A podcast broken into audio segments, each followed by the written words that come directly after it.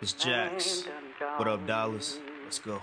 Martin Luther had a dream, but Freddy Krueger had a Ruger. Ex Malcolm out the picture, so now we back to the future. Now we back to these losers embracing death like they used to, poking out they chest. But listen, son, now you leaking that future. Huh? So who's the shooter? Um, is it your man, or was it a fan, or was it a stand? Huh? Pop would beg to differ. In hindsight, I bet you he say he was not a nigga. Plus Biggie Smalls was just minding his business, yo, smoking an Optimo. Somebody got to drop the homie Biggie has got to go, and they couldn't stop it. No, I wish that they could. Yeah, the world needs change, but man, I wish that we would. So why the long frown? A man harmed from a four pound. His blood ripples on the floor from the war sound. His mama sitting at the wake, hoping the Lord's found. Another dead, another gone now.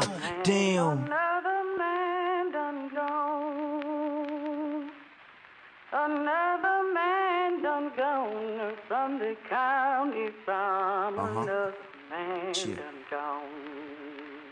George Eliot said that it's best to be what you wanna be. Fucking do what you wanna do, so I do what I wanna do. Bet you did it to floss. Bitch, I did what I wanted. Bet you did it and lost. Bitch, I did it and won it. Shit, I'm never coming back. Listen, I just wanna rap. Gee, I told you all of that. On about a dozen tracks. I don't give a fuck. I just, I just, I just wanna rap. Fire on this track like a fucking thundercat. Plus, this mic is bleeding rojo. This shit is a no-no. Rolling in that low-low. Plus, I'm from that Baltimore. Need a folk, folk. Smoking on my logo. Ready for the wall, and we so-so. Still with the flow. Somebody call a ropo. Heard the lanes, and I swear they so-so. Too much love for the fame just to go broke. You said think I had the rap game in the chokehold. Never think I got the whole world in a rope, though. Gotta think of damn dog, you crazy. Is he the next Jay-Z? My crystal ball is hazy, but I don't know. Maybe. Welcome back to the Check Podcast. It's your host Chris here, still here, still alive. Somehow we're still still getting through. Uh, I would say uh, we're so this is the end of June. So this is year six of um, the decade that is 2020. Um, somehow still here. Um, today on today's Insanity Check, I'm being joined by Joy. How are you doing, Joy? I'm good. I'm trying to recount when was the last time I was a guest on the Insanity Check, and I feel like it's been a year, over a year at least. I don't think it's been over a year, but since I'm only the problem is uh, it feels like it, it feels like that one because 2020 has been so long, and two because I'm only doing one show a month at this point. it, so it feels like it's it's been longer than it might. But then maybe it we would have probably been it would have been after probably after San Diego later in the year. No, or actually, no. That's what you know what you're right. No, we did an award season. We did an award season podcast. Mm, there we go. We did. okay. We did one in the winter. So yeah, no, it's been it's been under a year, but But maybe the Insanity I- Check. You know, I, I know we've done some some movie stuff, but maybe the Insanity Check. Maybe it has been that long. Yeah, insanity check, yes. Like I my concept of time is really is really terrible though, because like my birthday is next month and I looked and I was like, huh, that's a concept. Like I just don't know anymore. Yeah, it's um there's so much going on right now. It's it's it's just there's a lot. It's just like the concept of time. Like when I think about what happened at the beginning of this month and then where we got at the end of the that's what that's the, the, sh- the that's why I've started doing. You guys have noticed I started doing the insanity check at the end of the month just because I feel like they're basically yearly recaps of what happened in the entire year of the month that is whatever month we were in in 2020 because so much happens in a month. It's ridiculous. Like trying to go back and look at what to talk about. It's like, I, I, do I even want to deal with this right now? It's like it's just, it's so much. It's it's so much. Um, but um, yeah, there is just I don't know. It, it's good to hear from you. I'm glad you're on here. Like I said, we're actually going to be. It's, it's it's weird. You know, I don't talk to you for a while, and then we end up doing like back to back. I think on Tuesday we're going to be talking about the Five Bloods for a spoiler review. So Yeah, I'm gonna yeah, hopefully we watch are. it I'm. I'm so. excited. Yeah, it's been a it has been a while since I've spoken to Chris. We've like hit each other up back and forth once in a blue moon via text and or DMs, but like I haven't spoken to you in a billion years. Right. It's just like it's it's just because I feel like it's, the same with everybody when you when you run it when you talk to them. It's like how you been? You're just like I'm surviving. you know, it's like I'm yeah. I'm I'm I'm alive. You know, it's just it just it just gotten to that point where you know it this this year has just felt like it's just a lot. If a lot was a year, it would be this year. Yeah, my my usual act the answer to how how's it hanging or like how you've been holding up is honest. Like I would just be like, I'm not okay, but every day I'm getting better. Mhm. And I think that is where I've netted out on emotionally and like spiritually and just like with things that are going on. I'm not okay because there's just so many things going on, Right. but I'm getting better every day. And I think that's all that matters. Yeah. No, and that's and, and honestly, if you're in that kind of state, that's well ahead of a lot of people. Yeah. You know, Yeah, yeah. and and that's just how you have to look at it. It's there's just been so much. Like I said, I mean, we're gonna get in, we're gonna hit some of these things, but I was just going through the list of stuff we had. You know, we had um, you know, obviously the the march for police brutality and defunding the police. You have whole stuff with NASCAR. We'll get into that in a minute. You know, Mm-hmm. COVID is like we're in the middle. Like here's the thing: all this stuff going on, we're still in the middle of a pandemic. we're still in the middle of a pandemic, right? It's like Still. when the when the pandemic isn't even like the top of the news items anymore, like what the fuck? Um, we have uh, we'll get into this later on, but John Bolton, I hate this dude so much. Like, th- if there's been an example of somebody who could stand, step up and do the right thing, but didn't until they could get some money off of it, John Bolton is that dude. And every time I see his face and see an interview with him, I want somebody to slap the shit out of him.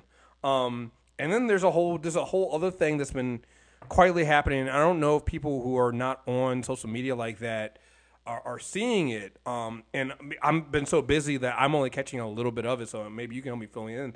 But there's a lot of stuff going around in different industries with predatory dues once again being called out. And I feel like this happens every year around this time.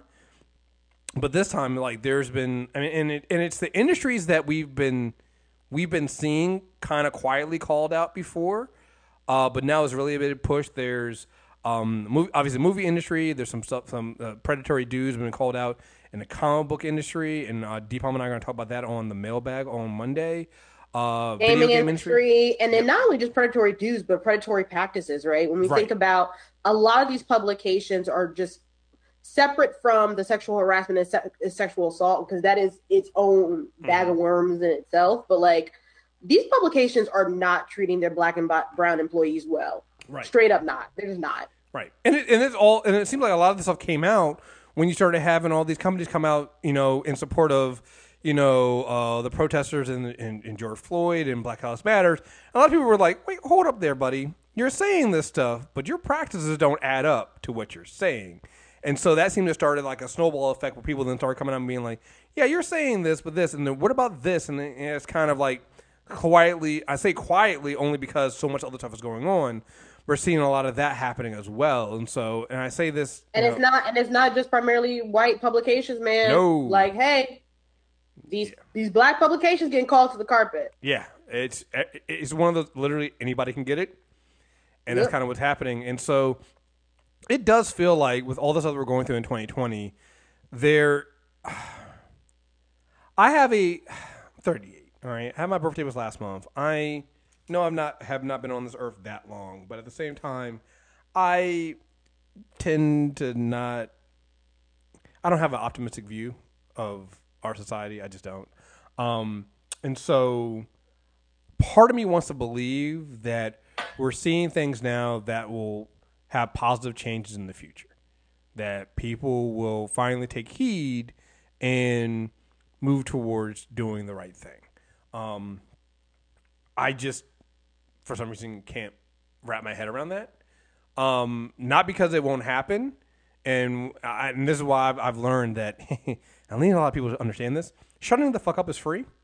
Um, I feel like a lot of people when they when they come up against something that they've never they don't believe is possible, not because they don't want to see it happen, but because they just don't believe that the people can do it. Um, they tend to take an an affirmative stance against it. Uh, I was seeing that with the whole defunding the police thing, right? Where when you read and when people like you can have you can have we sit here and debate whether they should be calling it defund the police or another name that'll be more you know um, palatable for the majority of uh, the people in this country, right? We can argue over that, or you can look underneath the surface and see what exactly is the activists are calling for, and say, you know what, that actually makes a lot of sense. I'll stand for that.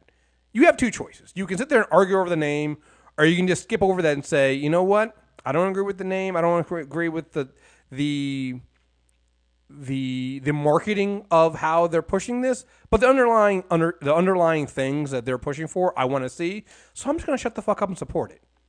I wish more people would just do that at this point. Yeah, I think when people talk about like, well, is there a better way that they could have marketed this? I would like to point out that, you know, five plus years ago, there were people who were against, still are against Black Lives Matter Right. as a statement, right? And as a movement. Now, you would think like, okay, you know, saying Black Lives Matter does not mean that other lives matter or that Black Lives Matter more than another ethnicity or group's lives. It's just making the declarative statement like, hey, our lives matter, right? Like us being black people, our lives matter. And it was extreme pushback. There's a really interesting article with 538 um, that did in terms of the social sentiment, how it's increased uh, broadly with US on the statement Black Lives Matter and how it has shifted from when it happened in, I think it was what, 2013, 2014 to now. And so it took a while, but it, we've we've now had you have Republican politicians saying Black Lives Matter, which is something I never thought I would see. Right? Right. I am I am not 38. I am 28. I will be 29 next month. Um, but I'm also like not necessarily hopeful that the social swing will actually stick. Um, but there have definitely been some swings that I, I was not expecting, like br- other, you know, broader white people who were anti Black Lives Matter, let's say five years ago, now being gung ho and all for it now. And so I think defund the police is going to need to take time to stick, right? I think the question of whether or not how it's marketed might be a little bit too abrasive is semantics, candidly, because I don't think it's an unfair statement to say these police officers in these police departments get billions of dollar in funding and they are actually do not have anything to show for it. And a lot of that funding and a good chunk of that funding is to blanket them to do settlements when they eventually beat up or kill black and brown people. Right. So it, you're saying, hey, our education system is underfunded, our social services systems are underfunded. Let's lift and shift that funding. I don't. I feel like that is a great idea. Right. Like when you, when you when you explain the like I said, it's just one of those things at this point. It's like, what are you going to waste your time on? You're going to waste your time arguing over the name. or You're going to look at what they're they're actually pushing for and say that's a great idea. Because I haven't seen anybody actually attack the the the the str- the the the meat of the meat of what defund the police means, right? I've not seen anybody goes, oh no no no no no, we we absolutely need a billion dollars in a police department versus putting that money into to um into schools. Haven't seen anybody actually argue that. It's but well, you know, it's like at that point just stop. You know, it's it's the same thing where I've gotten to the same point of view with um um abolishing prisons, right? Like at this point, I, I still don't understand the concept, and, I've, and people go, "Well, you just need to read." No, no, it's not about reading. I like sometimes you're just not going to get it. Overall, though, I'm probably aligned with what abolitionists say about ninety percent of the time. I'm not that extreme where I've seen people go, "Well, I'm like now we've gotten to the point where now people are just like they're so for abolishing police, they don't even want to see the police that kill people put in police." I'm like, I'm not going to argue that that case. I'm not going to do that. I'm not gonna I'm not gonna sit there and focus on that. I'm not gonna focus on things like, well, you know, Dylann Roof shouldn't be in prison. Like I'm not gonna if they want to if, if people that are for abolishing prisons want to argue that that's fine, I'm not going to. That doesn't mean I'm gonna throw away everything that they're they're fighting for and all the work that they're doing to make to make the world better. Because overall, the stuff they're fighting for, if I disagree with them on mm, five percent of what they're saying, the other ninety five percent is really good. So you work together on that. Like at that point, I think I need more people to understand that versus Yeah. trying to argue. Like we spend so many times arguing over the differences, you ignore the fact that you agree on most stuff. Yeah, I will think agree- abolishing prison is a great example of that, right? Like Yeah. where you know not everybody's going to necessarily sign up for that because I can understand the feeling of like, oh no, Breonna Taylor's the cops that killed Breonna Taylor throw them under the jail. You know mm-hmm. what I mean? Like I understand that sentiment. I think here's the things that that should be talked about. Majority of of the prison pipeline is being co-opted and used in terms of unfair labor, and it primarily affects Black and Brown people. Where when you look at the broader scheme of things, they are there disproportionately for not even crimes that should be hitting the Richter scale of like criminal activity for them to be at, as there as long as they have been. Right. So you have petty crimes. Think about like a New York and a stop and frisk during the Bloomberg era, right? You have people who have records for things like carrying weed or like something loitering, tiny shit like that, and they're being over policed and overbooked in terms of the the crimes, quote unquote, that they've committed. And now you get into the prison industrial complex where, you know, we've seen 13th, right? We've seen Ava's documentary. We've seen how slavery has just transformed into the prison industrial complex. We've seen how, you know, labor is being used and prison labor is being used unfairly. We see the inhumane conditions. We're seeing that happening with COVID, where prisoners Right. are dying at disproportionate rates because they don't have the proper social distancing procedures or measures to do that because they're overcrowded. And why are they overcrowded? We saw in California where you had firefighters who were prisoners fighting these fires and they are actually not getting fair wages for it or reduced sentences. Oh, so Oh, like, they- all quick- those different yeah. things, yeah. There- all those different things can say I can absolutely be like, oh no, no, no, restructuring needs to happen, right? Like our prison system is extremely fucking fucked up. So I can understand that completely. Yeah, it's just one of those things of one the firefighter thing always fucks me up because you when you when you read about that, even when they get out of prison and even if they fought like forest fires things like that, they are still not eligible to actually be a firefighter out of prison. Like that, like, that, or that, that- even that's uh, in New right? York, the hand sanitizer that Cuomo was peddling in Right. the beginning of the COVID was made by prisoners. It Mm-hmm. was prison labor. So it's like, so if we, why are we going to focus on the serial killers, the the pedophiles, the the extreme cases when that's not the majority of the cases, right? And what happens is we end up focusing on things, those things, and so you get people that are prison abolitionists who then feel the need to make arguments against those those those edge cases, and that's when everybody kind of kind of starts losing. And my thing is why? let's just if we agree if we can if we can take down about 95% of the stuff that we agree on let's focus on that and worry about the other 5% once we get the 95% taken care of instead Yeah. we sit there and ar- uh, it just Yeah. it doesn't make sense to me like i just i refuse anytime i see the prison abolitionists when they're going down the i'm like okay that's good you guys focus on what you, i'm not going to argue on, on, on that i'm not going to make the art i'm not going to sit here and try to I'm not going to sit here and try to argue with you over that because then at that point we're arguing over edge cases. We're arguing over things that the majority of the, is not to uh, is not to like if we're to sit there and, and, and, and what's the point of having an intellectual argument about how you how you handle serial killers with prison abolition? What's the point of doing that? The, we, we, there's not like serial killers are the majority of you know cases like this, uh, are, are the majority of people in prison. Why are we ar- Why are we arguing over that? Why are we arguing over whether you know people like police who cold bloodedly kill unarmed people should be in prison or not? Why Why would we argue over that? That's still not the majority of people in prison. We're talking about people like you said who jumped a turnstile and are sitting there waiting. Not even they're not even they're not even um they're not even convicted. They're waiting on a trial. Right? Yeah, They're not Or, even- like. they're- I think a great example of that is is my God, Kalief Browder, who you know, Kalief Browder's uh, his anniversary of him of his either his birthday or his death was was maybe a month ago or within this month, and a perfect example. Someone who didn't really never have a prior record, um, was in jail way too long for the quote unquote crime he committed. Did not match the time he did and he was in solitary for a good amount of time was absolutely abused they put him in rikers which is crazy and he got out talked a lot about prison reform and committed suicide Mhm.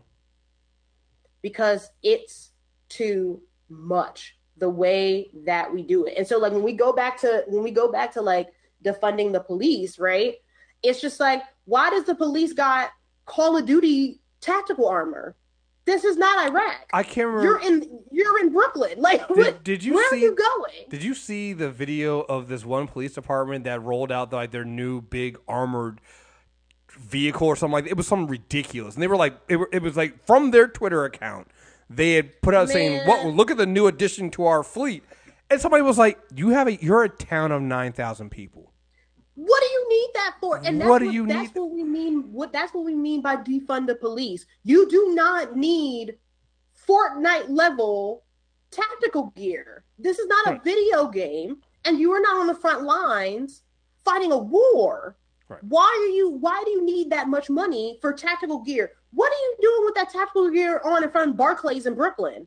Who are you fighting against? You gonna fight against what?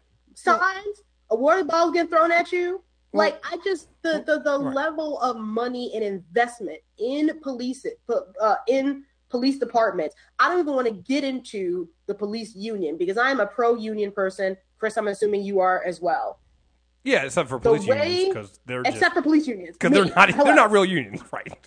No, no, no, no. Except for police unions. Fuck police unions. I, I'll be the first to say. Okay, I am very pro union, except for police unions, because let me tell you something. The New York Police Union is on some bull, bull, bull, bullshit. I hate them.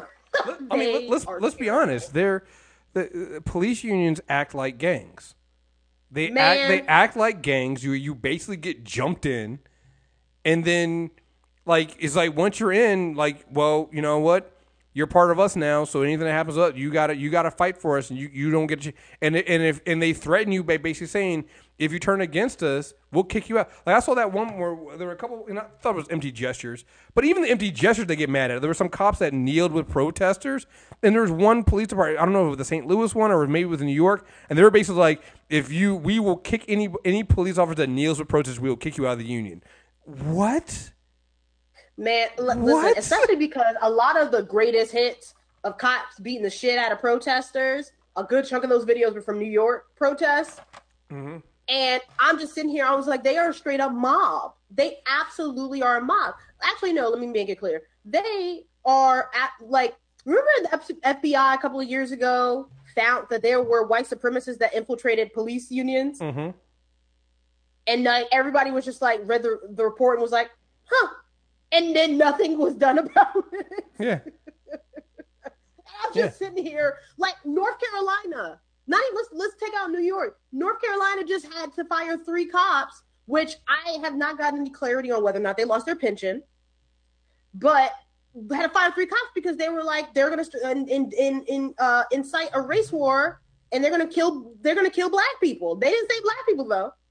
So uh yeah, those are the people that are wearing there. Those are the people that are are wearing the badge. Those are the people that wearing the uniform. And I'm I am tired. I don't want to hear this not all cops narrative because a lot of you not all cops be sitting there when no when no with those cops busting skulls. So I'm not trying to hear it either. Well, that's the thing, right? It's one. It was just a few bad apples. You got to finish the, the quote. A few bad apples spoils a bunch, right? So everybody they keep using. That's the thing. They keep using that like that that idiom, and I'm like, but you're you you guys don't even understand what that means. It means there's a few bad apples. You've ruined everything. A few bad apples. I don't want to hear that the the the the the, the, the law has a few bad apples. That means the entire system is rotten. You've just agreed with us. Like that's the first thing, right? So ridiculous. Second of all, it's it's this thing of if you and and it and, and it's one of the things that's taken me a while to get to. I was I was having this con- I didn't actually I wasn't having this conversation at work because sometimes I hear people talk about things. I'm just like I don't I can't deal with this at work and I don't want to get involved in this at work because the, the way I'm going to get involved in might lose me some friends and opportunities. So, and it wasn't like it was a bad conversation or something. I was hearing a couple people at work and they were talking about, and they were actually for the most part on the right side of things. But I heard somebody say, you know, they wish there was another word for, for, for racism or bigotry because they were just tired of when people they were, they went down that line of a thought of well people will call you uh, racist if if if if you if they don't agree with what you're saying. And like you know they can't you can't call me that. You don't know me. You don't know my heart. And I was like no but that's the problem. The problem is you all think racism stop, stops at the overt stuff you think that bigotry stops at the overt stuff you don't see things like standing by and watching as somebody you you you like or somebody you work with does a racist act and not acting on that, you don't see your actions in that situation as being racist or bigoted. And they are. Like we don't need another word for that. You need to understand your role in this. That one, maybe your heart is in the right place or you think your heart is in the right place, but that has no bearing on whether it is or not. You know, you're just like the cops who sit there and investigate themselves, going, "Well, yeah, sure, that that vehicle ran over those protesters, but we didn't find we didn't find any uh, any wrongdoing on the officer's part." It's like you can't investigate yourself. You don't have Yeah, I struggle. I struggle with that. Because, like, I agree with you, right? I, I struggle with that that line of thinking because I do think that there is a lack of accountability when it comes to white people and how whether it's microaggressions or you are straight up calling me a nigger, harm is harm is harm, Mhm. and you are asking me as the victim to make it palatable for you so your feelings aren't hurt, yeah.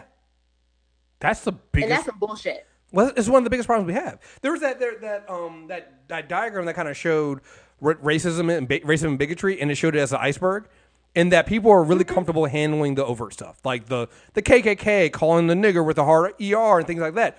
But they don't. They miss the bigger piece underneath, which is all the microaggressions. The, it's like it's like the whole argument again about know, when you call Trump supporters all Trump supporters racist. People are like, well, no, not all supporters Trump supporters are racist. They just believe that racism wasn't a big uh, deal breaker. And I'm like, well, that's racist. Like, why are you guys trying to? You're trying to make it more palatable for them so they don't have to worry about and face inward because that's the biggest problem we have. People don't like to face inward and see that they need to make a change. So one, the police are being are, are being challenged right now and saying, "Hey, your tact is the money you're getting, all this stuff. It is doing the the the the community harm." In the back of their mind, they're like, "Well, that means that what we've done for 30, 40, 50, 100 years has been wrong." And we're like, "Yeah." And they don't want to face that. It's the same thing with everyday people. When you start telling people that um, the way you've the way you've interacted with people of color or marginalized people has directly or indirectly caused them harm, and that means you need to change your behavior. All of a sudden, it's no longer somebody else that needs to change. All of a sudden, you have to actively change yourself. And And also, man, the privilege of you to be able to be like, well, being like as a Trump supporter, right? Like, well, me being racist, like you, somebody being racist is a deal breaker for me. Wow, what what privilege? I, well, and that's the thing, right? Is this con- is these conversations on the surface that we never want to have. We never want to have the conversation about privilege. Um, I, I, um, I again, I didn't. Ha- I, I let them talk at work because I was like, I just didn't have the. It's one of those times I just like. It was like right in the middle of the, the George Floyd protest too. Like the really the like when they were getting all the coverage because they were burning things down, and now they're not burning things down, so they don't get coverage anymore. Um, but um, and I was just like, I just I'm holding on, so I can't have this conversation. But I'm like, it's this. This is how you make progress. You know, if the way, and it's not just with race, right? It's with homophobia, transphobia, all these things. Like at some point, you have to recognize the things you've done in the past are contributing to that. Even if you think, like, hey, in my heart in college, I didn't think I was homophobic. Turns out I was. You know, and and and I think people think that the acknowledgement of that somehow is the end of the story for them. And I'm like, it's only the end of your story if you make it that way. It's only the end of your story if you decide to fight against it, right? I don't mm-hmm. I don't expect, especially in the world we live in, almost every single one of us have been indoctrinated. I would say maybe what's the latest generation? They call them Generation Z. Yeah, Gen Z. Yeah, So maybe Gen Z is the only on- the, the only generation that hasn't been indoctrinated from birth with with something wrong, right? The rest of us we grew up, you know, with racism, bigotry, and homophobia, transphobia, sexism, all that stuff normalized, right? Nobody called it out. It was it, it not not just normalized, it was taught, right? This stuff was taught in school. Homophobia was taught. Being sexist was taught. Like these are things that you would go through, you know, elementary school, middle school, and high school, and it wasn't like the over, the the overt stuff like you know you're gonna call women bitches, things like that. But it's the whole thing of separating things of oh, you know, hey, you're in gym class and your gym teacher tells you to man up you know, or or assumes that you know the guys can go and play roughhouse and, and, and play football and, and sports, and the girls got to go do something else, right? The separation of genders that way, like all these things, like uh, home ec. Home ec went to uh, the dudes went to the guys went to shop class, the girls went to home ec, right? That kind of stuff is, is those kind of behaviors that we grew up with and we're taught. So it's it's not shocking that when you get older, you still hold some of those beliefs um, and you need to be deprogrammed. That's not the problem. The problem is your resistance to that when you're called out on it, right?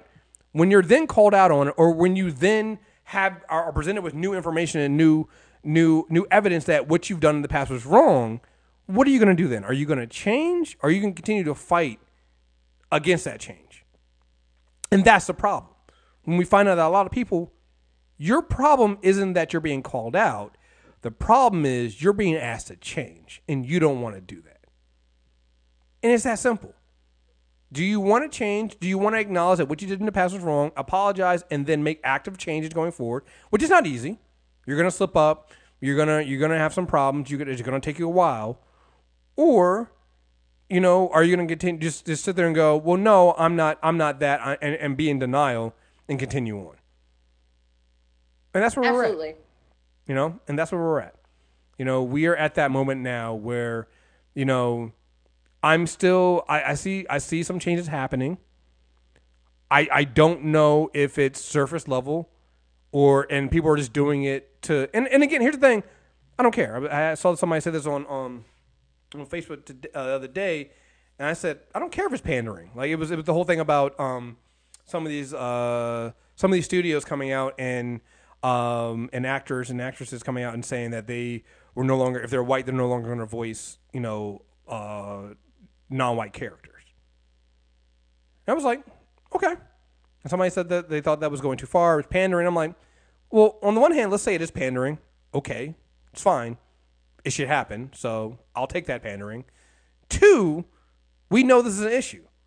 We know that if that means that the it, it's one step towards getting some some some equity in and equality into how Hollywood casts for these roles, it's like you know these are things that people have been bringing up for a while now. The fact that Cleveland Brown is voiced by a white guy, you know, it's like these are things that people have said, and if if if that means it's going to get another black person the opportunity that they wouldn't have gotten before, that's good. You know and at some point you're going to to look at it and say you once you make that decision and once that comes to make the decision they have to realize that people aren't going to accept less now. You're not going to be able to move forward and, and, and, and continue to do that so maybe it is pandering but sometimes i'll take that Yeah, I think from my point of view has been like I, I think it's the the and what, right? Because I feel as though a lot of these changes have been being made and one, this is things that we've been telling them for years. And to me, it doesn't necessarily feel genuine. It's more like the climate has shifted. So it's just like, oh, I'm wrong. But multiple people have been saying about a lot of these voice actors, you know, like in particular, let's say like Alison Brie, who was voicing um, that character in BoJack Horseman and half, you know, a half Asian character. And many people, many Asian uh, people brought up like, hey, it's kind of weird that you're doing that and has been doing it for years. And so there's just like this level of resigned fatigue where it's just like, okay, now you're doing it, but you should have listened to us in the first place. 30 Rock having like four fucking episodes of blackface. I didn't really watch 30 Rock.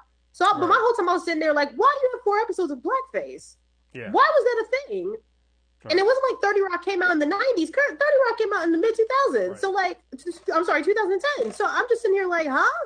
Right. Like, why? Why? Why are you doing these things in the first place? That's the one thing.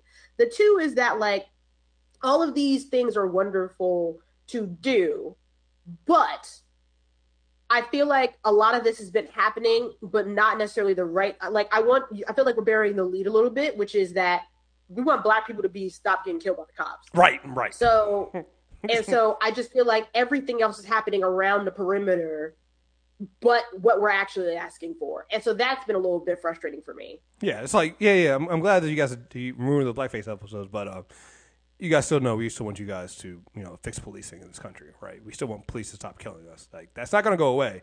And I hope you guys realize that doing all these things, we still want those things. Like we're multitasking at this point. I hope you realize that they need to realize too that you know black people are really good at multitasking, and so we're not going to forget the other shit. you know, it's just like Right. Fine, we absolutely can walk and chew gum. And Right. that's that's kind of where I'm at where I'm just like all of these changes are happening that range from it's about time to okay, like you removing this one episode of blackface for Gilmore Girl uh, from Gilmore Girls from the Golden Girls and it's not even really a blackface episode, they're just wearing mud masks. Like right. do I, I mean, need that? Yeah, like, I, no. saw, I saw the one where But you the, changing the flag or voting for the the Confederate flag uh to be removed as the state flag for Mississippi. Now we're talking. Yeah. You know, Rhode Island's full name did not know it was the. Uh, I didn't know Rhode Island's full name was Rhode Island in the plantation Providence. Never knew that.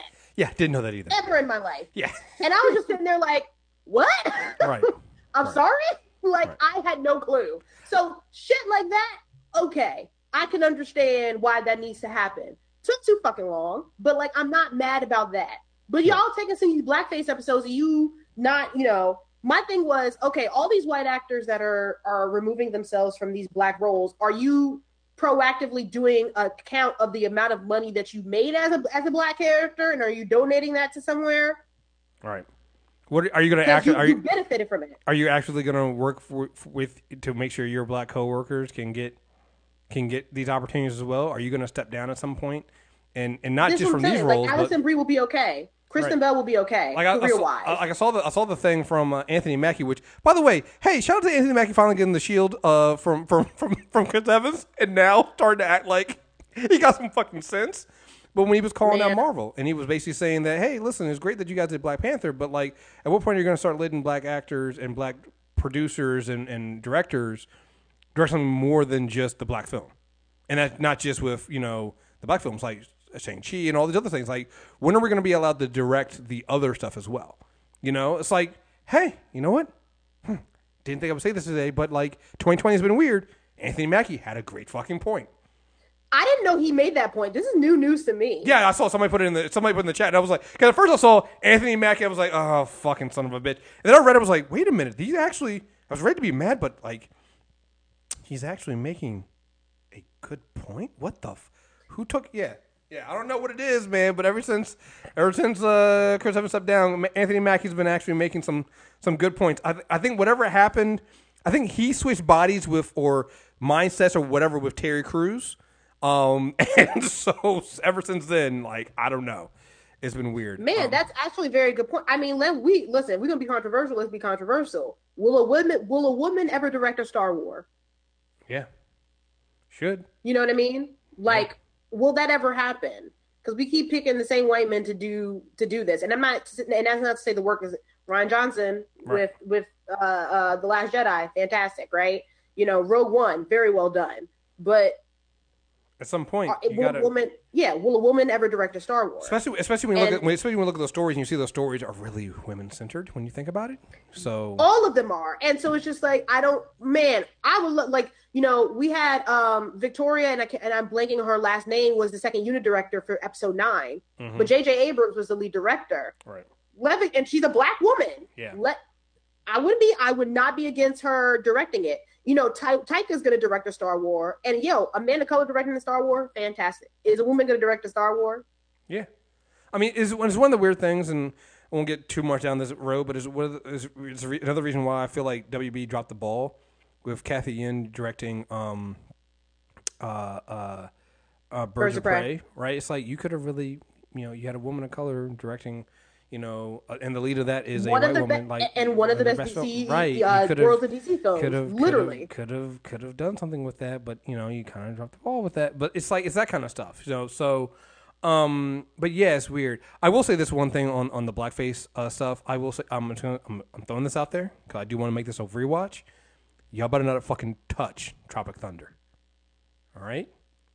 You're gonna let Robert Downey Jr. keep that blackface in that fucking movie because it works. And that's the fucking point. You do not. That's the only that and Bamboozled by Spike Lee are the only examples of blackface where I was just like, yeah, Listen, I remember when I remember when people didn't watch Tropic Thunder but got mad at it. I was like, no, no, you guys need to see Tropic Thunder. That's the fucking point. Oh, I remember. Didn't the NAACP Yeah, absolutely yeah. actively protest Tropic Thunder? Yeah, I do remember that. Yeah, yeah, they got mad. They got mad. And I'm just like, well, no, actually, guys, you should probably want to watch this because that. Also, you're- you're man, he is magic. Because like Robert Downey Jr. is a lucky sob. Because when I tell you that, like, I don't think I never thought I would say this, and some people might be mad, but I was like, that is probably the best time I've ever seen a white person do blackface, and it was well done and for a deliberate reason. Yeah. I don't think you can recreate. That was a magic in the bottle. Like that was lightning Yeah. in the bottle. That's you can't no. recreate that. Nobody, nobody else. no, I don't. I don't how No anyone else else. Nobody else can pull Osiris, Osiris, yo. Because literally every like every couple of years, people will be like, "So, uh, are we not going to address the fact that Robert Downey Jr. was in blackface?" And people will be like, "No, well, hey, right, right, right. Wait, what do you got? No, no, we're not going to address it because it was fucking great. like, but again, but it was also it was also making fun of the. It, it honestly it was ahead of its time because it was making fun of the fact that Hollywood would do that instead of casting a black person, they cast a white person who literally injected themselves. to make And then look- what was nice is that they had Brand they had Brandon Brandon T. Jackson as a character being Right. like, y'all. I was like, are y'all pretty much being like, y'all niggas serious? Like, you right? you every five minutes going just like, like when he, when he, when he starts quoting good times, it's just like, wait a minute, that's the theme of good times. Yo, oh, like so having good. the the black character being like, are y'all serious right now? Right. He's not real. This is not a real thing. Y'all are dead fucking wrong for this. what do you mean, do you think- people? Yeah, like I do think it's helpful because you could just see his such annoyance of being like, "Yeah, I'm a black actor, Right. clearly, right. and I'm actually black, and I'm working with this man who is not black playing this character. Mm. So good. So good. So good. So good. But yeah, yeah. That is the one and only time you should y'all should ever do, do it as a white director and a white, primarily white cast. That is the one and only time that you should be doing that. No one else should do that. I do not recommend. Right. Right. Do not um um what the fuck? I'm not doing this. Okay. No, I'm uh, sorry. I saw somebody did a fan cut of of Shazam, and one of the things they said they did in their fan cut was remove the humor and quippy one-liners. I'm like, have you never read a Shazam book? Like, what are you doing? Anyway, um, but actually that kind of goes in, we started talking about Hollywood, and that's actually something I wanted to talk about real quick, um, because Tenet got delayed again. It's got moved to August. Um, I saw that uh, I believe Mulan got delayed again too. I'm not sure when did they delay Mulan. I don't know if they ever did an official announcement of it though that I saw. Like Yeah, it so- was delayed into to next month, Which one? and I haven't heard anything about it since. Yeah, so Disney has. I got I got an official. This was from The Verge. They say Mulan got moved to, to August 21st, and Tenet got moved to August 12th. Um, so my thing Yeah, is this. coronavirus will be over in the next month. Well, uh, well, so that's the thing I'm, I'm looking at. So, one, what are the chances of these movies being delayed again? Because who's going to be open at that time, right? Hundred percent. I mean, it's a hundred Tex- percent. They're just save it to 2021. Yeah. Also, all those films that are going to be in November, September, October, uh, December, yeah, just pack it up. Yeah, because again, we're now surging in the South with COVID. We'll talk more about that later. You got Texas, Florida, um, California is also back on the rise as well, which means also Arizona's really bad too. Arizona's bad with California being hit. I mean, that brings up productions for even Florida for the had their highest uh, uh, single count. They just broke the record. Yeah, it was like a couple of days ago. It was like nine thousand. So here's my question. So my first question is this. You know, one when do these? It's not even a question. It's like it's just a like the it's open ended question. We're not going to answer about when do we even see any of these movies coming back? Like you said, you know, Black Black Widow got moved to November, and I'm like, you think? You know, at this point with some of the stuff, um, I think looking at August for these films is still kind of aggressive because and then the, the the real big thing is this is and I'm I'm this is a serious question for me is have we seen the last was 2019 the last year we saw billion dollar movies at the theater in at the box office? And and the reason why I say that is because even if let's say they keep these dates with Mulan and Tenet and things like that what are the chances that you get people back into theaters in the same numbers they were in 2019 even if things are open. Because we're seeing that now. As as states opened up. Yeah, we see the pictures of some people going buck wild and them doing things like that in some of these spots, but for the for the vast majority of people are still not going out. They're still not doing these things, and I can't think of anything more risky than sitting in a theater for two two and a half hours with a bunch of other people closed off to watch a movie that will probably be on your TV, you know, streaming in less than six months. So, do we see those kind of numbers again for the box office? Even if the movie is good, can you get people out to the theater to see it? Yeah, I think here's what I think. I think Hollywood is having a come to terms moment where the priority of what people are going to do when we're outside, I would say that movie theaters don't even crack pe- most consumers' top tens. No. Like the people that are bu- going buck wild right now are going to bars and restaurants and parks. Mm-hmm. nobody has brought up going to a movie theater. Because you Like- you've already been doing that. You've been doing that for you've been doing that for months. Sitting sitting in one place to watch TV. That's all you've been doing. Yeah, and Hollywood needs to come to terms with the fact that like movie theaters as a movie going experience, even the big superhero films or the big like franchisey films, is not going to be the same. There are going to be a there's definitely going to be a set of consumers who are excited to go back to the movie theater, but it is not as large as I think they think it is. I'm sorry, like I don't think people are necessarily signing up to see the next Christopher Nolan film. I'm ex- I think Tenet is going to be mad interesting, and I'm very excited to see what that looks like, but not excited enough to go to a movie theater. And the fact that that Nolan is pushing this as hard as he is, uh, it really is telling that he actually doesn't care about the consumers. He cares about the dollar, Or and he's being a bit archaic in this. well, I don't. So here's the thing. I think this. I don't even think it's the dollar. I think. I think it's it's it's it's the thing that we've been seeing with the whole argument about having to see movies in the big screen theater. It's the the art. They Hollywood, and I like Christopher Nolan. I love his movies, but I think he falls into this. There's an old guard of Hollywood that believes that still believes in seeing things on the big screen. That believes it's not really a film and not really, you know, a movie if it's not there. And we've seen this. We've seen this every time we have the Oscar talk come up. We have these. The, we keep wondering when are Netflix and Amazon going to get their due for the movies they they keep grabbing and they, they keep putting out. To the point that I think it was Netflix and Amazon both bought theaters last year, so they could then officially say that their movies are coming out in theaters and not have to worry about this problem anymore. But at this point, and and and a, that, that was all pre-COVID. In a post-COVID world, guys, Netflix, streaming, uh, Amazon, Hulu, all the places, that's going to be people's first first step. Because post COVID, like you said, I want to see this Tenet movie too, and I'm a critic, right? I want to see this film. I don't know if I want to see it enough that I might risk catching COVID. Matter of fact, matter of fact, matter of fact, I know I don't. I know I don't want to risk COVID. You go see this fucking film. Yeah, I'll I'm not wait. going. I'll wait. You and, and and here's the other thing too. We know as critics that you have uh, ways in place to send these movies out digitally for people to see them. So since we know that you have that, this idea of us going back into what were already unsanitary places, which are mm-hmm. theaters, to watch a movie.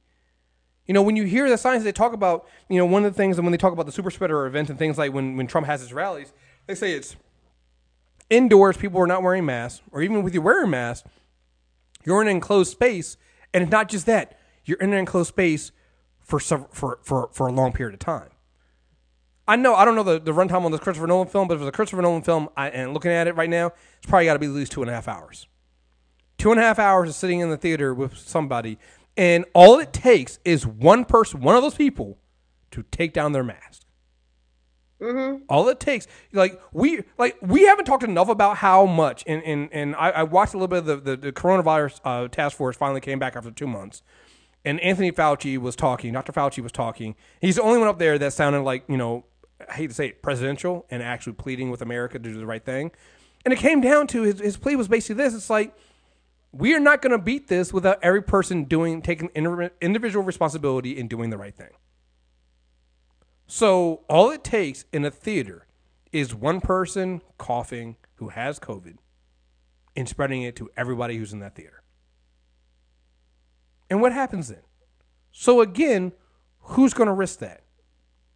To see a film? Yeah, and we've already gotten countless stories of of states that have opened up prematurely. Someone goes to a bar one day, one person or a couple of people were wearing wearing a mask, and most of them got COVID. Right. And that has been a constant narrative. I think the other aspect of it is that like I think brings another dimension of it is is that what does the award season look like hmm. during this time, right? Because is it going to be the same level of pomp and circumstance? No. But we've had enough of performances and films that you can still have a fairly competitive award season. Look, whether or not you like the Five Bloods or other, uh, you know, and we'll talk about it on, on Tuesday. Delroy Lindo should absolutely should be leading the Oscar talk Right. because his performance is fantastic.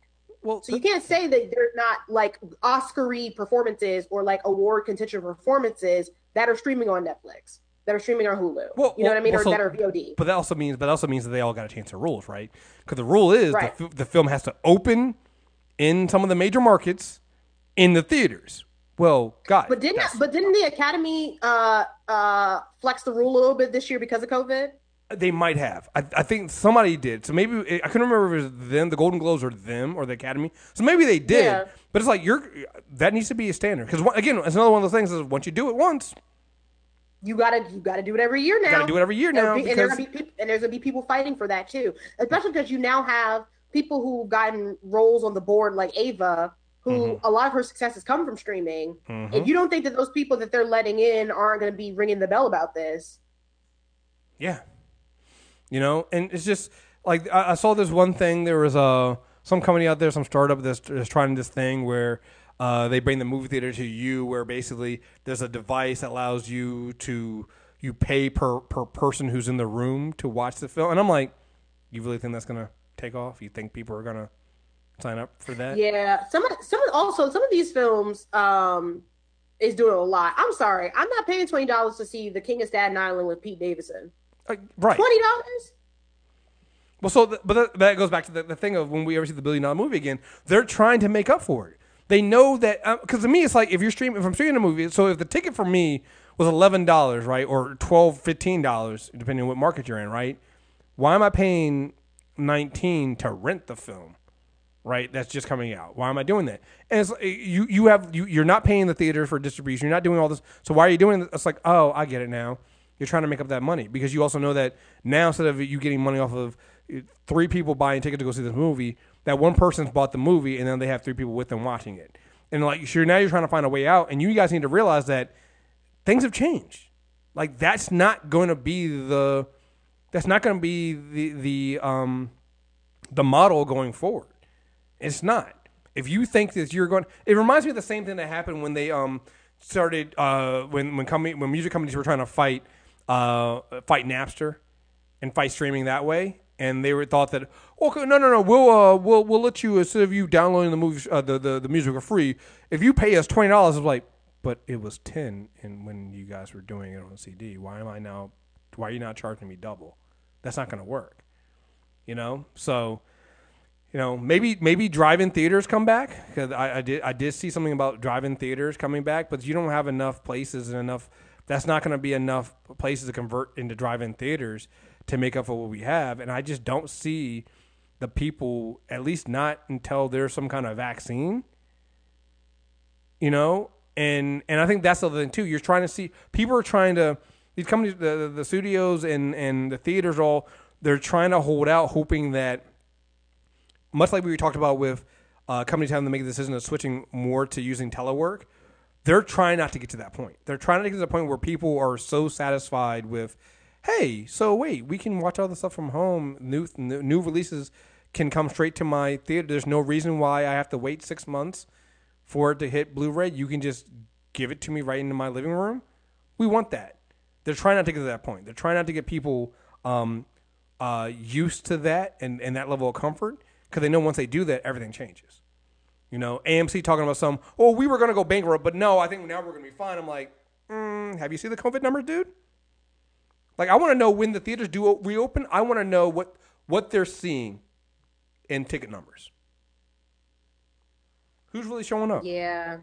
That's what I want to see. And that's that's the thing. Like driving is a great concept. Uh, with what land energy, it's going to take a while for areas that didn't have a drive-in to develop a drive-in theater, which is construction, and the construction workers can't really be out and about there because of COVID. Then on top of that, a city like New York, not a lot of people have cars. Right. So the drive-in concept for New York is not going to be something. Maybe LA. Right. Like it's still like what's what space do you have to do that? So like Well, it- I yeah. I think a lot of these um candidly like we are not even in the second wave. We are still in the first wave of this. Right. All those states that are like in the south and then um like North Carolina, Alabama, Georgia, you know, Florida, Arizona, all those states that are going through it right now, they're really in their first wave. They are not in their second. So, uh, and they opened up prematurely, and now they're getting their and they're you know they're getting their ass kicked because of it. we haven't even once we get into the fall season and it's flu season and cold season, this is going to be an issue again. So Mm-hmm. like I just I think people need to be realistic about the fact that these films are not coming out until 2021 because candidly, we have not had a responsible enough government and broader response. You got countries pretty much saying like we're not letting US people come in. The EU pretty much was like, well that's cute. Y'all not nowhere no Americans are going anywhere near our countries. And I don't blame them.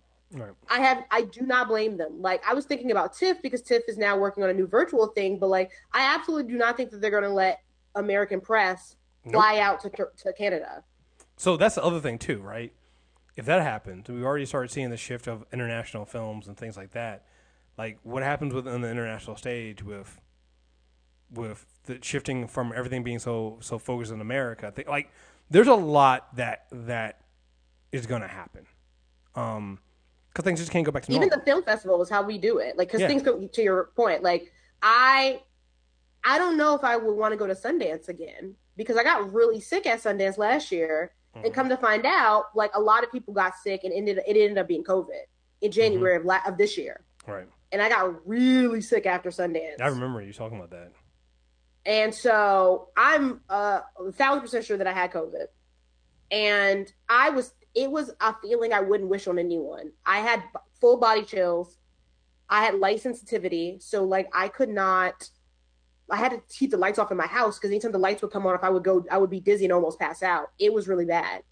And I would never want to be sick like that again. So, Sundance, I usually get sick at Sundance anyway, because you know this. Sundance is that high altitude, people are mm-hmm. gross. And, like, it's a hotbed for for for for damn for just you getting the flu or you just getting sick. Yeah. But I was definitely sick, and I was like, no, no, no. So I don't know if I'm gonna go back to Sundance anymore. TIFF maybe, like definitely, because I like TIFF. It's better weather. It's better time in general because I hate Mhm. snow. But like, TIFF, like you know, S- Sundance 2021 is that actually gonna happen? That's the other thing too. We keep talking about like oh, all these things are going to open up in 2021, and that's true. But when? Summer? Right. Because I don't know if spring is actually going to be realistic. Right. I mean, let's be honest. There's a lot of people that are not going to be full comfortable and safe until there's a vaccine. Yeah. That's been proven. to Yeah. right. And so we're looking at a while before we get to that point. And so, what does that look like? What what what happens there? So, you know, if you know if there are spikes in Florida, if there's spikes in, I mean, we don't talk about this enough, but Georgia opened back up, and I don't know what the Georgia situation is right now. But let's say Georgia gets with spikes. A lot of film companies move to Georgia to doing doing their productions. So what happens there? Like, there's just a lot going on in around you know this that things aren't going to be the same, and I think that more and more people need to realize that. So, um, let's see. Um, so I, I think when I first started doing the Insanity Check this year, either the first or second month or something like that, I said it was like Earth, the TV show. Um, just because there were just so many different things, it was the, the writers of Earth were just kind of going off the deep end with some of the things. And I gotta say, they they finally jumped the shark. Um, you know, they were the murder hornets, but I was like, okay, mur- murder hornets were fine. You know, you know, I don't know whatever happened to the murder hornets. They never really bring them back. Um, but the moment that that that that the writing the writing on this this season of Earth jumped the shark for me is it was just something that's so unrealistic to me. I, I refuse to believe it's real. And it was there was two things. One, it was NASCAR apparently banning the the Confederate flag from all their events, and then two, NASCAR getting behind Bubba Bubba Wallace on what is I'm sorry that is a noose hanging from the, his Yep. garage and defending and and then standing behind him even after the FBI came out and said, "Nah, it, it wasn't a noose. It wasn't anything wrong." Staying behind Bubba Wallace and sending a picture out of what looked like a noose and going like, "This is why we call the FBI. We stand behind our actions and doing what we do." If you had told me the NASCAR would support their, I know he's not the only black person in NASCAR. I don't believe so, but like as far as I'm concerned, the only black person in NASCAR. Um, more than the F, the NFL and even to a later extent the NBA have with their majority black players, I would have called bullshit. But the FBI, the the the, the NASCAR, basically came out and said, nah, we stand behind him. And I honestly, I didn't talk about it up until like the very like this week because I thought I thought it was all I thought it was all just a game to them. I thought it was empty gestures. Although they finally decided to get rid of the co- uh, the Confederate flag, because they were just like they're tired of people saying it, so they're just going to do this one little thing with a wink and a nod. When I heard about that, it wasn't even Bubba Wallace who found the the the news, but it was somebody else, maybe from his team, and some, and they called the FBI. I was like, oh, here they go. They're trying to set him up to make him look bad and get everybody against him. And I am happy to say I have been proven wrong. That they actually seem like they actually give a shit. And I did not see that plot twist coming. I just, I, I don't know what we're supposed to do on that. Like, NASCAR actually gave a shit. Yeah, like I don't know what happened, but they very quickly got it together. Like got it together. I was very shocked to see the support that NASCAR, not only did NASCAR, but their drivers did. Mm-hmm. All of them pushing his car forward Mm-hmm. like the day after. I was like, wow, okay.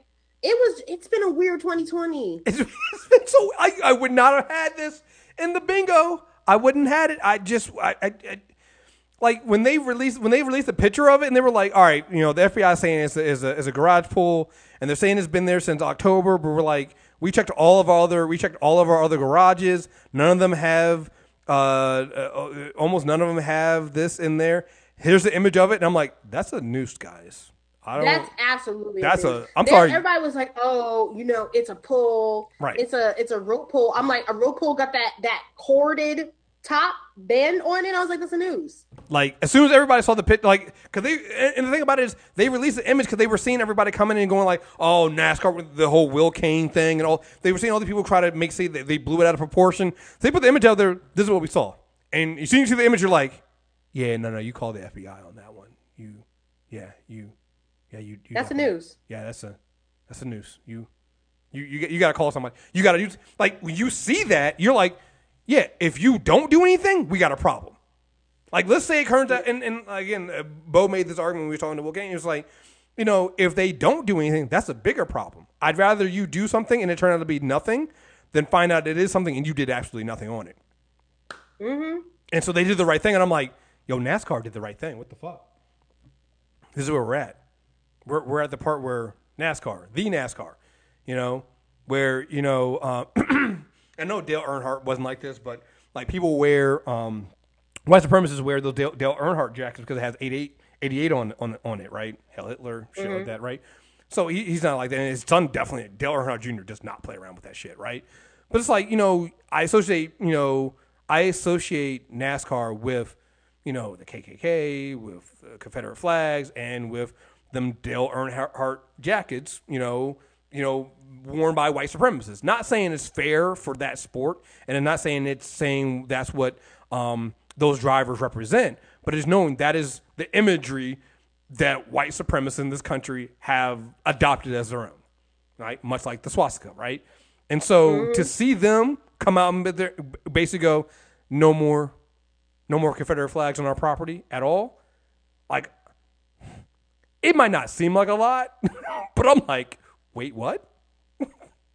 I didn't believe it. Yeah, yeah, same. Like where it was this thing, like whether or not, let's put it this way, like whether or not they were pr- the people in the exec suite or the drivers were pro racism or otherwise, they had no problem taking racist checks, mm-hmm. and t- racist money, and and had no problem having white supremacists sit in the in the in the seats for the sport. And so to say, okay, we recognize that the Confederate flag is a symbol of racism and is absolutely a symbol of hate, and we're gonna re- we're gonna ban it. That was big enough as it is. That was a that was some news. I was mm-hmm. like, holy shit, okay, okay. And then on top of that, for the support that they gave Bubba, and Bubba is not it had, had listen was like, I am very much a black man. He had no problem making that very clear. And the other part was that he was one of the biggest, uh, the most outspoken people, and pushed them to to um, ban the Confederate flag.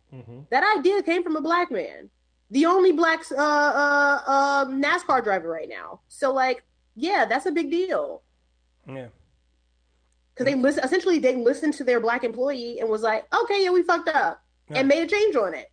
Yeah, and I'm just like, wait, wait, and, and so my back of my mind, I'm going like, wait, so white people can do that, you know? It's like so, but the thing about it also is like, I think what you're gonna find is a lot of these places that do this kind of stuff, like as much as you, you're gonna get the you're gonna get the racist white people that are just like, I'm not. First of all, and I love it. It's um I've been I've been watching a lot of Squidbillies on uh, Cartoon Network, uh, Adult Swim. I've been binging that show, and um, that show is great because it's a documentary in animated form with those squids, basically from Georgia, and they uh, act just like racist white people from down south. It was great. There was an episode where um, they were talking about uh, they got rid of the Confederate flag. Early's like, "That's that's it. I'm I'm I'm boycotting this store. I'm only gonna come here. Um, I'm uh, I'm, I'm only gonna come here for food, clothing, and any non-flag related stuff." So basically, it's saying that yeah, they're gonna make a lot of noise, but guess what? They're still gonna fucking watch. NASCAR Yeah. is their fucking life. These people are gonna sit there and talk about how they're not gonna do this, not gonna do that. They're still gonna watch NASCAR. And so what you mm-hmm. realize, what companies are going to realize is when you when you stand up to racists, the racists are going to give you their money. You've now earned the money of other people though that might have might have not given you a chance because you were seen as supporting racism.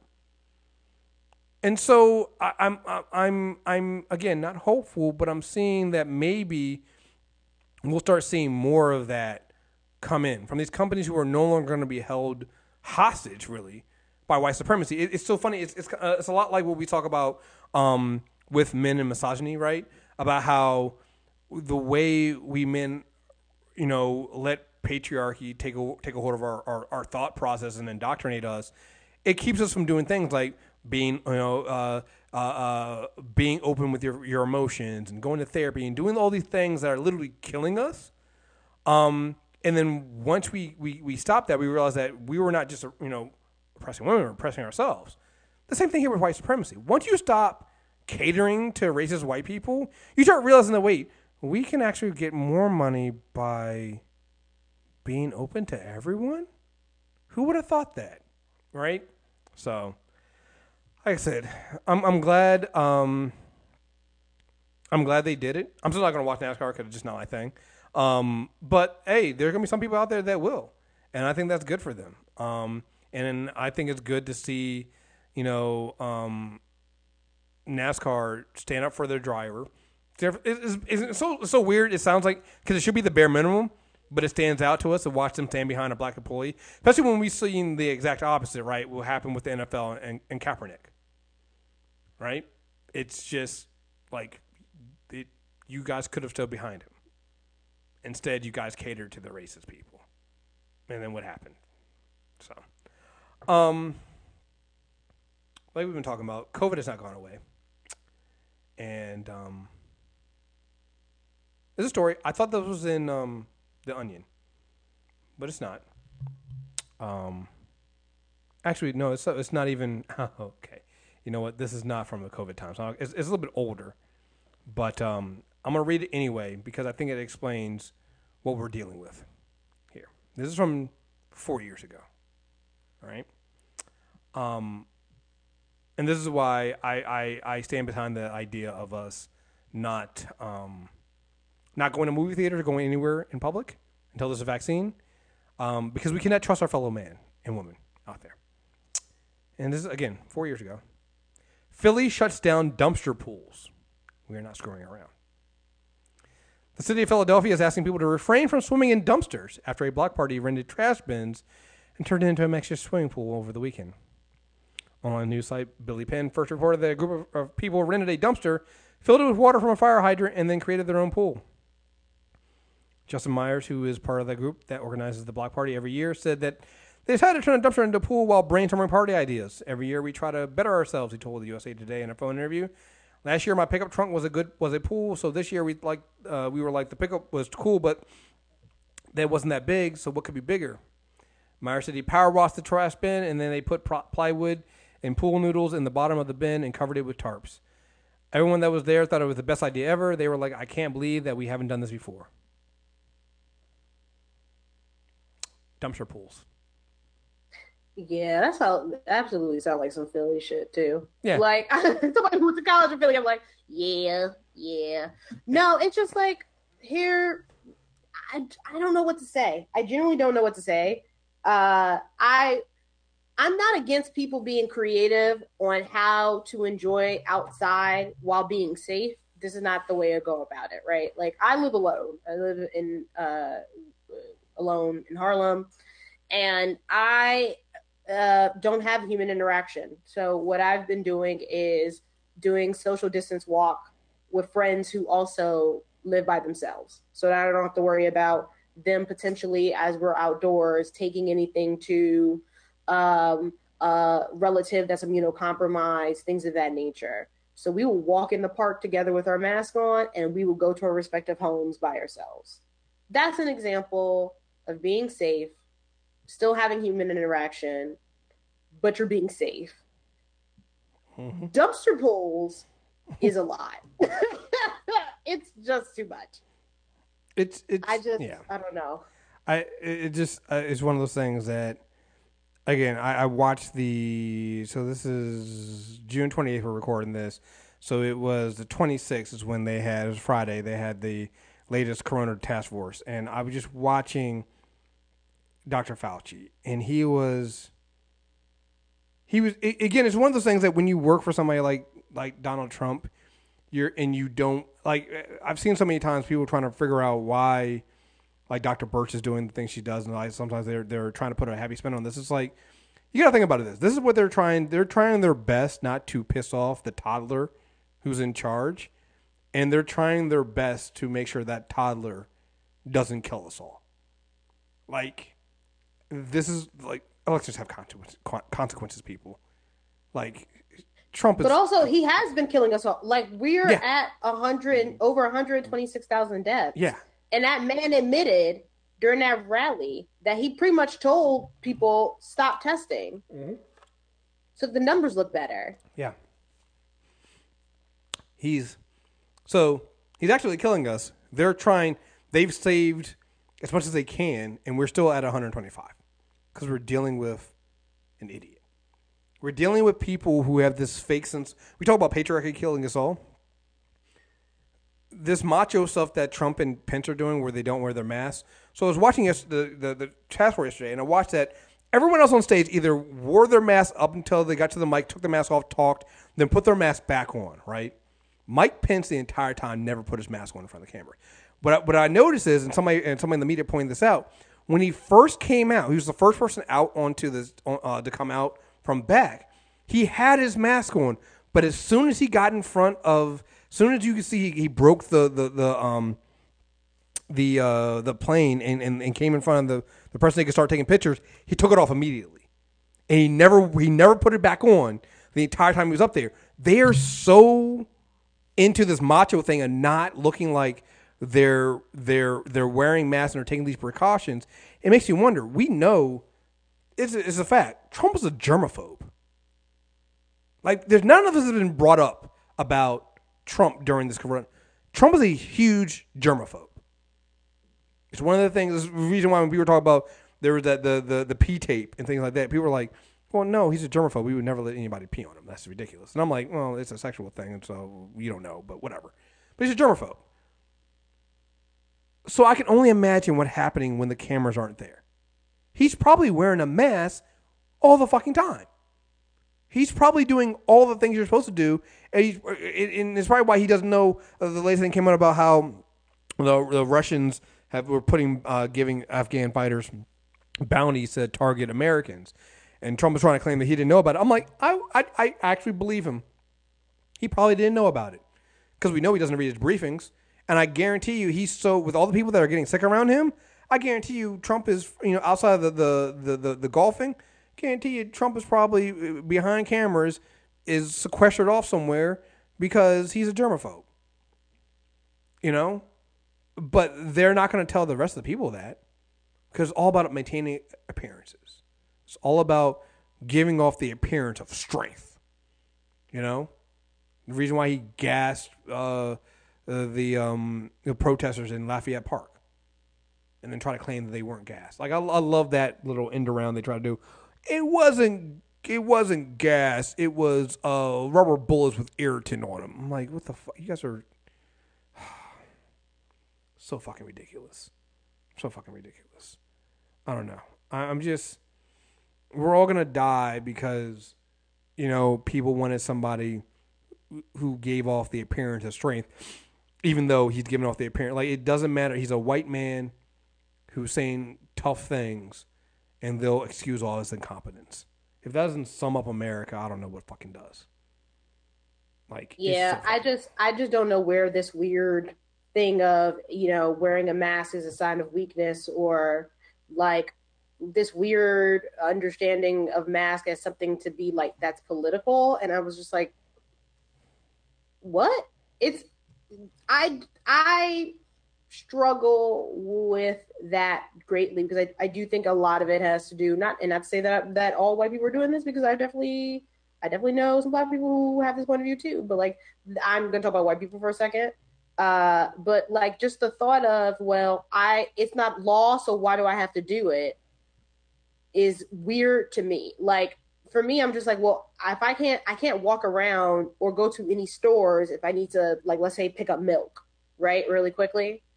I gotta wear my mask. They're not gonna let me in. So I'm not gonna fight them. I'm just gonna be like, cool, all right, you you require me to wear a mask. It's essentially an extension of no shoes, no shirt, no service. And we fo- happily follow that all the time. it's a constitutional right at this point to people.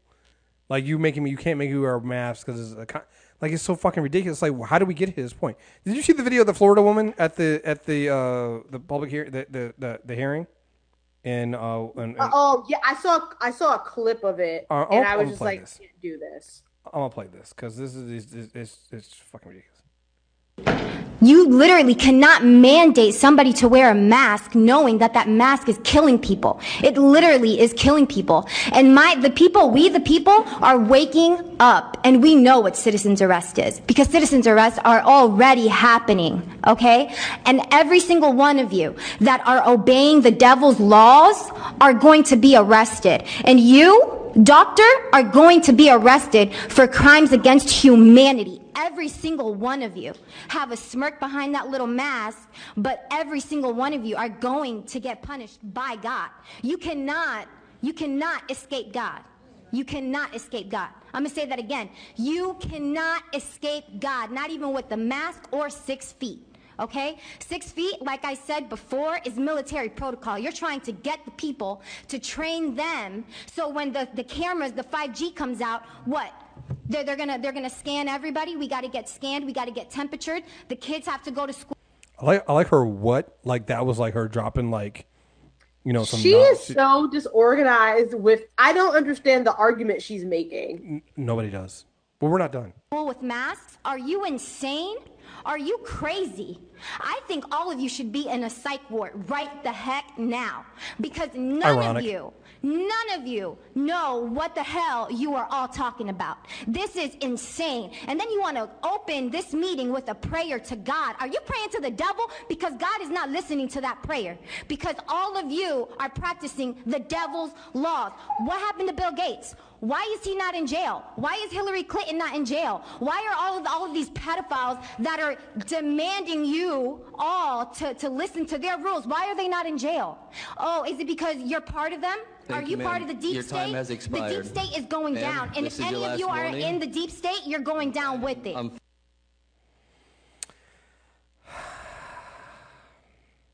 Man, Years ago on Twitter, I was told um, that there were no stupid opinions, and I said back then I was like, that is a, a dangerous falsehood, and I stand by that. Um, dan- uh, uh, there are stupid opinions, and we need to call stupid opinions, um, because stupid opinions become somebody's fact, and at this point, it's different, right? When people were laughing at the 5G conspiracy theories, the Bill Gates COVID conspiracy theories on on on on Facebook is one thing. When you hear a woman get up at one of these, I can't remember. I don't know exactly what this um, event was. It was a Palm Beach County Commissioner's workshop. She believes this shit, yeah, she does. and there's other people that believe this shit. and it's one of the downsides of of all the information we have on the internet. We're not giving context. I, I had a had a thread on. I think it was earlier this month. You know, like I said, months run together. We're talking about the media and the media's role, and the media needs to do a better job of giving nuance and, and context. That Fox News won in the fact that it got a lot of other media to believe that the "we report, you decide" mantra was what the media's job is supposed to be. And I'm like, but no, we can't. We the people can't decide because a lot of us don't have the context and the education to do that. You know, we're not a scientist. We don't have the facts. We don't have that. Inf- we don't know enough to decide on the information you give. You can't just dump information at people. And there's a lot more. Like there is actually valid concern over a vaccine for COVID because one, we have Trump in charge, and they're fast tracking this vaccine. So who the hell knows if it's even going to fucking work? Because who knows if they're going to like they're and, and, and African Americans, the people who are most you know affected by COVID, and in this country, the history of you know uh, Yeah. things uh, used against like we have there are valid concerns about a vaccine. However, you you have to approach that in in that context. You can't just let people go out there with these anti-vaxxer beliefs that make it go from we should be cautiously uh, cautious about a vaccine when it comes out versus no, the government is absolutely trying to kill you and sterilize you with a vaccine. Like Yeah, there's a and huge I, I, that's always been weird to me, especially because like you, you said this on Facebook, where I've definitely seen that from people. I've had that conversation with my parents, candidly, on some stuff like that, where I'm just like, we were we we got vaccinated growing up, so like, and clearly I am not dead. I am not sterilized. You're not dead. You're not sterilized. You know what I mean? Mm-hmm. And so I think that's always be weird to me is like a lot of a lot of people who are either anti-vaxxer or like very very hesitant of vaccinations um in their adult life. I'm like, you got vaccinated as a child though. And I'm just always sitting there like, what? And then I think the other aspect of it is too, like I think the nuance is, which is the magic word in all of this, is always missing. Absolutely, you know, as me being a black person who has been who is not an anti-vaxxer, who is being like, okay, hey, look, if there's a vaccination, I want to wait and see like what the process of it is because I don't trust our current government at all. And I'm black, and we know the historical a- aspects of that, right? And again, don't trust the gov- our federal government at all. You know what I mean? So I can understand the nuance of I'm hesitant, but that's not me saying that I wouldn't take a vaccination.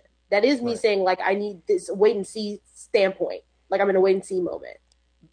there's a difference between what I believe everybody should have, which is a healthy distrust of the government, and an- Absolutely. and an unhealthy distrust of the government. And what we're seeing from a lot of people is an unhealthy distrust of the government, where anything the government says is automatically, and people have done started doing this with the media as well. Anything they say is immediately oh, false, or somebody trying to lead you astray. It's like, no, you can't do that because then who are you trusting? Some random person on the internet with a YouTube page? How is that? How is like I love when I see people say there and say I don't trust anything. You, you're listening to the media. I don't trust anything comes out of the media. So you're listening to Fred with a YouTube page. Like, so if you're not listening to media, who you fucking listening to? I'm doing my own research, motherfucker. You got C's in college, like, because you couldn't, but you couldn't read. So what are you doing? Like, no, like you're not equipped to do the research. You know, because again, mm-hmm. who are you? Who are you? Who, who are you researching? Where you where you doing your readings? Again, is it Fred from YouTube? Like that's not a source because where's he getting his stuff from? So it's like we have a huge problem right now with this, um, and I think that it's a, it's even bigger when you start thinking about it because again, a vaccine only works if, if almost everybody takes it, right? so when you start getting the vaccine, one does it even work, and then two, have you now gotten people that are so distrusting of the government, so distrusting of science? Because that's the other thing too. Now we've gotten to like people gotten to the point where they distrust everything. You distrust the media, you distrust uh, your government, and now you're distrusting science. So what are we doing? What are, where, are we? Right. And it absolutely like this is specifically like anti-vaxxers and the broader like movement in that regard has been has been really picking up steam for the last like maybe what three or four years They have some big names in them And- too. and they got some big names big names big influencers big celebrities Wasn't it like I, I don't know? Hollywood. I, I, I don't I don't follow tennis. Um, but like who's the dude from the, the like number one player in tennis, uh, who just got apparently um he just got diagnosed with COVID because he's uh, uh, him and his wife are apparently anti-vaxxers and he was having this whole ah I can't remember what his name is and then he went and did um this like uh this this camp or something like that with a bunch of other people and they got COVID. And I'm just like, this Yeah. is what you're dealing with. People are more likely uh to. tr- what's her name uh uh evangeline lilly remember in the beginning Ah, of covid Yeah. Mm-hmm. Yeah. And so now you have to balance that, you know, and and and honestly, you know, we were always as as black people. We, it's so weird because out of everybody who should have a distrust for the government, I actually feel like we are not as much as we should. Like anybody who's if anybody should be anti-vaxxer or anti, it really should be black people in this country because of what we've got we've been through. Um, oh no and there are definitely black people that are Oh no, no, no, get me wrong. There definitely are, but I feel like there should be more, way more um, when you think about everything that we've gone through uh, and what this country has done to us. Um, Agreed, but we But- also have common fucking sense. Like I Well, think right, again, you know, you're right, yeah. We have a we have a we have a healthy level of distrust from our government because Mm-hmm. we know the history of it. But now, now over the years, now it has gotten it is increased into kind of like the Facebook conspiracy theory corner, right? But I, it's so crazy. I think Rose said this to me once. She was like, with like black hotepi or conspiracy, like really extreme conspiracy theory people that are black, it's frustrating because there is a kernel of Right. truth of what what Right. they're feeling. right, they're not entirely wrong. It's just like, but again, it's that thing of when you have just enough knowledge to be dangerous, and that's what it is. Mm-hmm. You have just enough. There's just enough kernels of truth in what you're saying, but you don't have you don't have the comprehension and the nuance to put it all together to, Yep. to, to formulate Absolutely. an actually educated opinion or educated thought. And so, and, th- and that happens a lot of places. Um, what I was going to say is, especially under this government, though, like, do you trust anything under this? Like, that's the thing. It's like this. We've now gotten to the government again, where it's like you don't trust, you can't trust anything the Trump administration does because it's all about it's all about making him look good. He would absolutely fast track. Like when you find out that they they they had fast tracked the antibody test, and it turns out the antibody tests were pretty much worthless. Man, and I took an antibody test. I did too. because I went to, and so and when I read that article, what it is was it the New York Times or the Washington Post that wrote that article this Mm-hmm. week? And when I read it, I'm just sitting here like, and so because when I mine came back negative, and I was like, something in my gut was telling me that doesn't seem right. Right. But the fact that the, the FDA didn't approve the not all of the places that they got it, Mm-hmm. so you had certain states that had a 20% success rate where they bought it from like from their some of their um testing places from like overseas and like other places. It's like our government is in a bad fucking way. You know what I mean? Like we are we are in a crisis and Let's be honest. I We don't- understand We don't have. We I don't- have- understand the mis We don't have a competent government. We don't have a competent government. Let's just be honest with it. No, I we don't. At some point, we, We need to, we need to have that understanding that we have the United States is now that is now that country and that government that that, that we like to claim uh, point at other other countries at. We are that country. Mm-hmm. It's now us. And we need to have that understanding that that's where we're at now because we do not have a comp- competent government, and it's and it's not just Trump. You know, it's everyone. It's everyone. Everyone is up there. Everyone is complicit. You know, and Yep. it's like we need to have that understanding. And I'm sorry, and let me be more clear on that. When I say everyone, I mean Republicans, because I'm tired of people Yeah. also sitting there going like, "Oh, the Democrats are doing this." Like, Democrats are doing the best they can. They don't. We, we they don't. They don't run the government, unfortunately. You know, so we're doing the best we can. And now, now if, if Biden wins in the fall and, and and Democrats take over the Senate and they can start undoing some of this stuff and then don't, then we can talk about them. But right now, I want to focus on again, just like I said, let's focus on the things that we do all agree. Let's focus on the people that are actually in charge. Let's focus on the people that are actively not doing what they need to do. Let's focus on the fact that I, you know, I wish I could find. I'm not gonna play the clip because I'm gonna do a great moments and right privilege and we can get out of here. But, you know, let's focus on the fact that Ron DeSantis uh, two months ago had that defiant press conference where he talking about people should owe him an apology, and you know he was right to open the, the state back up and all this other stuff. And turns out that um, nine thousand cases in a day. Uh, DeSantis is Florida. Yeah. Can we have an honesty moment? Mm-hmm. I would have gonna say- Mm-hmm. taken. I would have taken uh, Andrew Gillum Gillum on meth. Yeah, no, Andrew Gillum on meth would have would have worked. He would have. He would have. Um, but no, I mean it's like Ron DeSantis made Ron DeSantis, I, and I don't think people really understand how much Ron DeSantis has fucked up in Florida yet. Um, because remember, not only did he reopen Florida and was defiant about it, saying, "No, we did this, and you know, we were the number one case, and we're our case is going down, you know, and nobody's gonna talk about that because it doesn't fit their narrative." And I'm like, now your cases are going up, dude. But here's the thing that makes it worse. they are breaking records in cases. But here's what makes it worse. Because of what Florida did, and because of what Ron DeSantis did, in rushing to reopen, he also then became the number one spot for all these sports uh, uh, agencies to come in and run their reopening for their seasons. So you have baseball, you have basketball supposed to be opening up next month with their whole plan in Orlando to basically have a shortened end of the season with them uh, sequestering the, the players and their families in Orlando because eh, millionaires love being sequestered in a place, right? That's going to happen.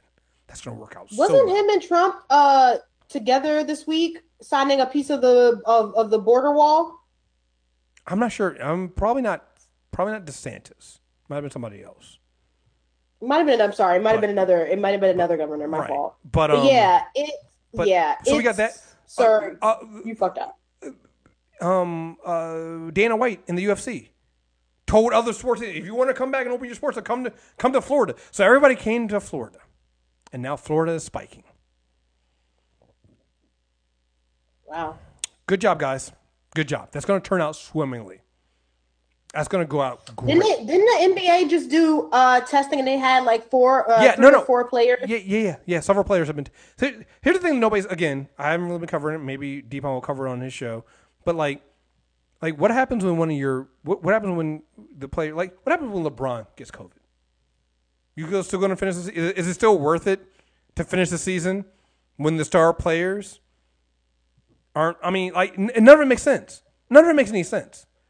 It's like stay your asses home. We don't need sports. We don't need that. It's not essential uh, WWE. Ron DeSantis made WWE an essential business, and they've been having people test positive for COVID. Like, this has been dumb, really, really dumb. You have Texas all of a sudden is trying to roll back what they did because they didn't. They wanted to do the whole thing of it's just blue states. We're ahead of it. Blah blah blah. Now Texas, uh, Governor Abbott is out there. One, he's paused the reopening, shut shut down their bars again. So bars can't do it. I think Florida's now coming to say that they bars can't serve alcohol anymore. Um, but Texas is now saying that he's now he, he's not going to mandate that they wear wear masks because he can't. Again, machoism, right? Can't admit that you were wrong and wants the freedoms and doesn't want to deal with that. But he's highly encouraging all their citizens in, in, in Texas to wear masks. Motherfucker, just, just sign the bill and tell people they're mandated to wear it. Just do it. Tell people it's mandated. Tell people it's mandated. But he can't, right? Because he's also the one that kind of praised that that hair the, uh, the that salon owner who who broke the broke the law when they were mandated when she was mandated to wear a mask and well mandated to stay closed and she she opened up anyway and I believe the government sided with her on that.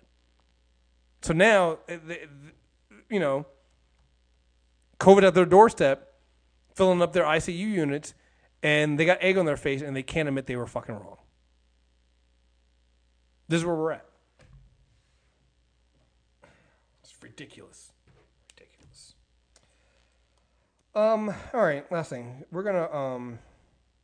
Cause it's been a while since I've done a great moments on white privilege, so I felt like it was just time to um to bring it back, and I think I have the right story for it.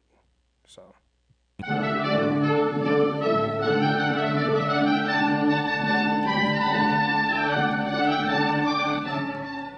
So great moments of white privilege. I think the reason why I haven't been really been doing a great moments of white privilege for these for 2020 is like I feel like every story we tell is a great moments of white privilege. Um, but this one, this one, I just it was mwah, perfect, just so great. Snapchat Snapchat apologizes and removes Juneteenth filter that asks you to b- smile to break chains. Snapchat apologized for its now removed Juneteenth filter, telling CNBC on Friday that it went live without being approved through its review process. Using the Pan African flag as a backdrop of the filter, the app prompted users to smile, which then caused chains to appear behind them and break. We deeply apologize to members of the Snapchat community who found the lens this lens offensive. A diverse group of Snapchat team members were involved in developing the concept. Our version of the lens that went live for Snapchatters this morning had not been approved through our review process. We are investigating why this mistake occurred so we can avoid it in the future, a Snapchat uh, spokesperson told CNBC in a statement. Yeah. Yeah. Smile to break the chains. Yeah, I saw a video of it and I was just like, this is very awkward. And who did this? Smile to break the chains because that's what you, you know. You know, I just, it just, I, I just want, I just want you, want you guys stop being racist. Stop being racist. Stop letting the police kill us. I don't.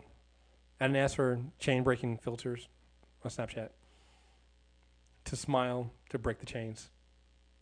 Like I just, what, what, who thought this through? I love they say we had a diverse team to come up with this. It's like how many black people were there? Be honest. How many black? Yeah, I yeah. I was just like, uh I wouldn't do it. like I don't think it's a good idea. I, I do want to. But I okay. do. Sometimes I do wish I was in the room, not to make the decision to tell people they shouldn't do it. I I would have been in the room going like, really? Y'all think that's a good idea? Wait, we, you think otherwise? I'm like, I'm just here to just, I just, I'm. You guys do. the- do You guys do what you guys want to do. I just want to. I just want to be in the room to see how the pitch happened and how it went through. Because they say it didn't go through the review process, but I'm like, somebody reviewed it it got it, it got made. Some like some it, it went through. It, it might not have gone to the final review, but somebody reviewed it. Somebody saw it, and somebody was like, "Yeah, put it live." But I just feel like the chains didn't even need it need to be there in general. You could have just had the Juneteenth flag thing, and I think it would have been fine, honestly. No, no, it would have been. It would have been. Breaking the chains is where I have to draw the line where I'm just like, there why was there chains in the first place? I just don't. Like when you smile, the chains appear and then they break too. So it's like not even like the chains were there before you smiled. It's just like you're doing too much and why. We didn't need the chains. Didn't need the change. Just and I want to know if somebody somebody in the group says, "Hey, hey, hey, do we need the chains?" And then somebody was like, "Yeah, it's the point." Not that it's the point. I don't. I really don't want to wish. I don't. I want to hope and pray that is not the discussion they had. Like, oh, we're we're not doing the chains. What is the point of this filter? I mean, No. I mean, mm, mm, mm, I don't know. I don't know. Oh boy, I don't know. Um. All right. Well, Joy, thank you very much for joining me on this episode of the Sanity Check. It's good to hear from you.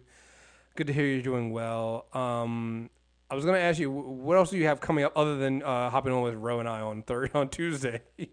Uh, yeah. I mean, I've been I've been still doing reviews of MTR. So check out all the many of interviews and, and whatnot that we've done. Uh, Ro and I have content coming out for. We interviewed the director of Good Trouble, the John Lewis documentary. So that should be coming out soon, um, as well as our review for that.